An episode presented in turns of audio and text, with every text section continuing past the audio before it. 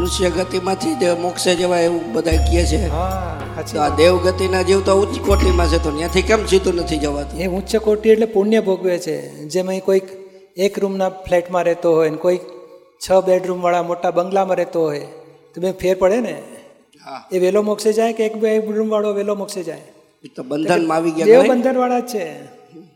એ દેવગતિ એટલે છ બેડરૂમના મોટા મોટા બંગલામાં રહેતા હોય અને આ એક બેડરૂમના ઝૂંપડામાં રહેતો હોય અથવા તો તો આ બધું છોડવું જ પડશે આ મનુષ્ય ગતિમાં કર્મ બાંધી પણ શકે અને કર્મના ફળ ભોગવી પણ શકે. કર્મના ફળ ભોગવતા ભોગવતા નવા બાંધી પણ શકે નવા ન પણ બાંધી શકે. એ મનુષ્ય ગતિમાં જ પુરુષાર્થ છે. અને દેવગતિ નરગતિ અને જાનવર ગતિ કર્મ ફળ ભોગવવાની ગતિ છે. નવા બીજ ન નાખી શકે. અહીંયા નવા બીજ ન પણ નાખી શકે નવા બીજ બદલી પણ શકે. એ મનુષ્ય ગતિનો એટલે મોક્ષ થઈ શકે અહીંથી. એટલે બધું છોડવું તો પડશે જ ને. શું છોડવાનું? અજ્ઞાન છોડવાનું? બીજું શું છોડી શકશું?